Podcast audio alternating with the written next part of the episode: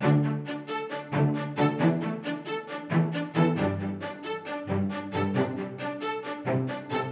and welcome along to the Property Academy podcast. I'm your host, Steve McKnight. I'm Andrew Nicol. And tell the show, we are giving you a warning. Don't use a property coach until you do this thing. This is a really important episode to come through and a really interesting story that caught my attention when Andrew told me about it, probably about last week. Now, we're recording this just before the election. It's going to come out after we see those poll results come through. Now, if the polls are to be believed, we are probably going to get a national government. I may have egg on my face depending on what the election result is. And if we do get a national led government, then we're probably going to get a change in the tax laws, specifically for landlords. And that means that existing properties will become more attractive. And I believe it will create renewed interest in renovating properties. I think that's pretty clear.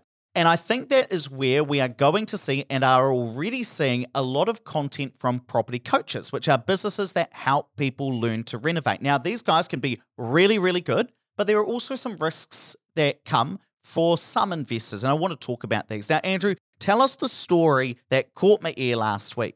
Okay, so I had an investor come and see me and he booked him for a portfolio planning session. And I, I looked at his kind of his overall plans. And one of his goals was to create a passive income from property and actually go from working for a living to doing property deals, which is awesome. Lots of lots of people want to do that. And so he had engaged with a property coach and he was currently going through the course that this property coach puts on. And in signing up for the course, it was about $18,000 from memory.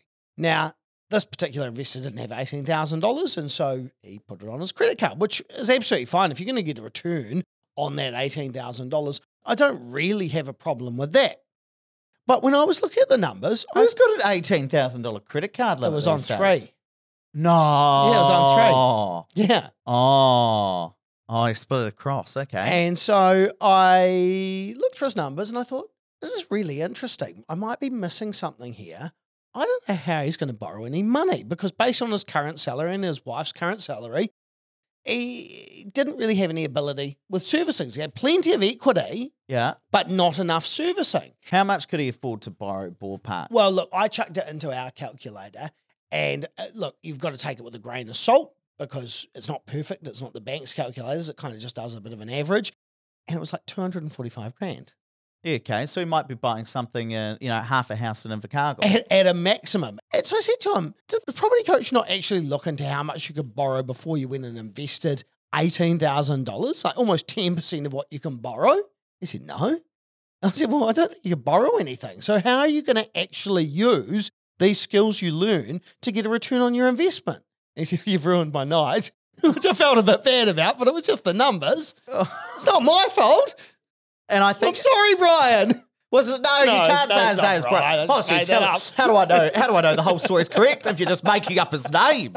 If the facts aren't correct. Fine, it was Steve. oh, Steve. But I think the key message here is before you go spending 18 grand, before you go spending 20 grand, before you use a property coach, make sure you can actually afford to get a mortgage and use their strategy. That's really important. And look, to be fair to the property coach, they're not a financial advisor. And they make it very clear that they're not a financial advisor. So they can't be giving you advice on how much you can borrow.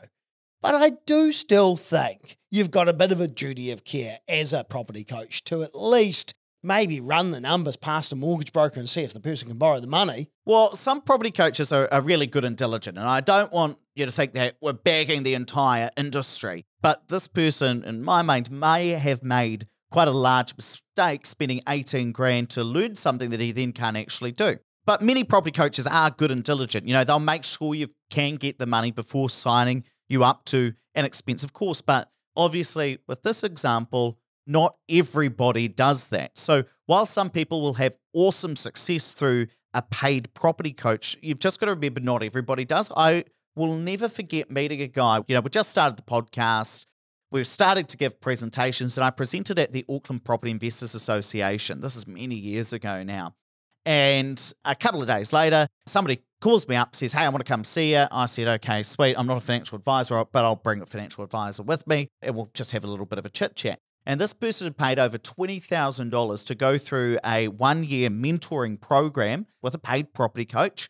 And at the end, hadn't bought anything. hadn't done anything. So he'd gone away and got the information, but didn't do anything with it. Now, I'm not bagging the property coach, right? Because you never know what could have happened. You know, maybe he could get the money, but was too risk adverse Or to the, go. the banks changed their policies. You know, yet that is true. Something could have happened that meant actually it wasn't the poor old property coach's fault. Maybe the investor didn't do the work. Maybe the banks changed their policy. Could have been something outside of their control. I get that. But we just need to be aware that while some people will get excellent success out of a property coach, that doesn't happen for everybody. In some cases, you know, people may not actually be able to get the money. So we need to make sure that we're being diligent before we put out our three credit cards and put 18 grand on them because you know once we start having to make those payments you know we don't want to be getting buyer's remorse and regretting that situation.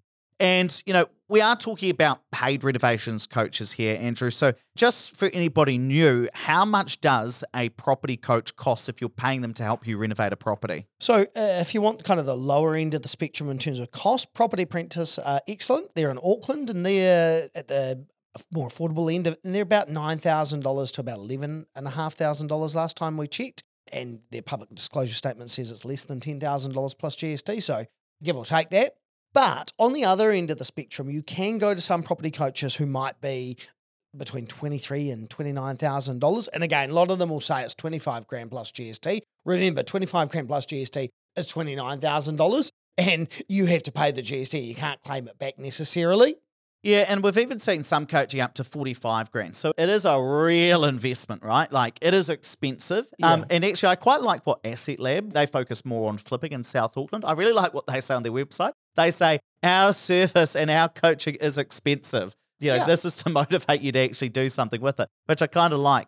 Now, let me ask you this, Andrew. You've been around the, around the traps for like 20 years in property investment. Is a property coach in your mind worth it? Well, we, we had Opes Accelerate as part of our business up until recently, and uh, and Elsa's of course gone out and now running that business by herself, and we're very excited to see her thrive in that business and to be successful.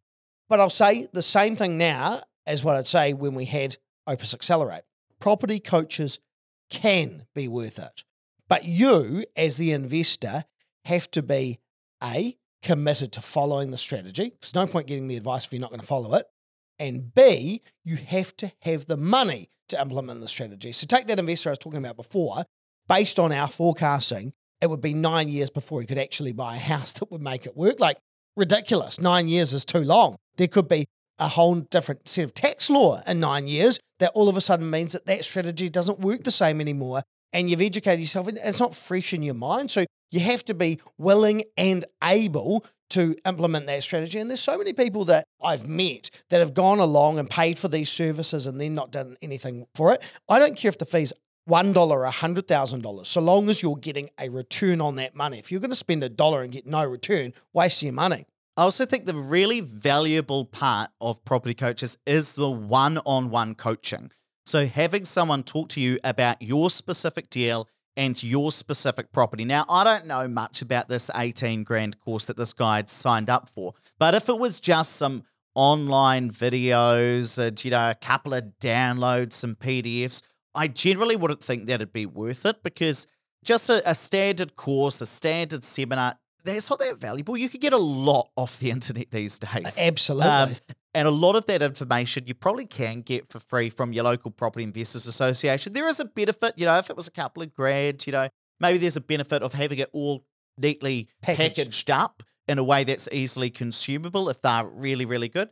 Did they get some one-on-one coaching with this? Do I, should- know? I don't know the answer to that. I, I would hope so for $18,000, but I don't know. So what I'd say is two things. Before you go and use the property coach, and again, they can can definitely be worth it. Don't want to discourage you from using a paid property coach. First thing is make sure you can get the mortgage from the bank before you pay them a lot of money because you actually want to be able to get a return. And the second thing is make sure there's the one-on-one coaching that they're going to look at your specific deal, at your specific situation, because that is what investors find really valuable. Not the stuff that you can you know, learn on a podcast or, or a video course or on YouTube or on somebody's website or going along to a Property Investors Association event, something along those lines. I think the other thing is to make sure you understand where the property coach that you're engaging, where their advice starts and stops. So in, in our world, the financial services world, we have to provide disclosure statements which clearly outline that. That's not necessarily the same with a property coach because a lot of them aren't financial advisors. So don't go there expecting to get financial advice if they're not a financial advisor. And I just encourage you to make sure that the any information you get is thorough. You know, sometimes I I, I go along to things because I want to know what's out there. I'm just like you guys. I'm interested in learning more. And you, you know, you might go along to somebody's seminar and it's very emotive, very engaging, and very story based. You know, I saw one recently that I was watching on on YouTube. Is that on- the one you saw me, on the, see me at the weekend? Did I send it to you? Yeah, yeah, yeah, yeah. Where they were talking, we It was about hang gliding. There was Yes. this whole analogy yeah, about, yeah, yeah. about hang gliding. I thought, oh god, this is quite this is quite an engaging, you know, metaphor and the ups and downs and property and you know ups and downs. I'm like, oh yeah, this is quite good.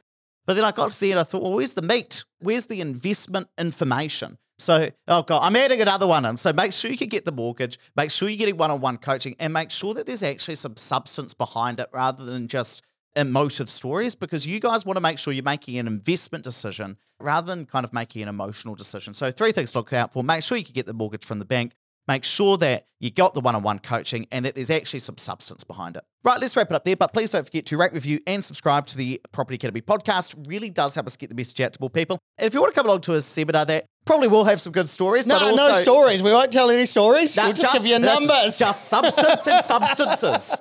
and then come along. I thought you'd like that. Then come along to our events. We're going to Auckland, Christchurch, and Wellington. Links down in the show notes. We're going to opespartners.co.nz slash tickets.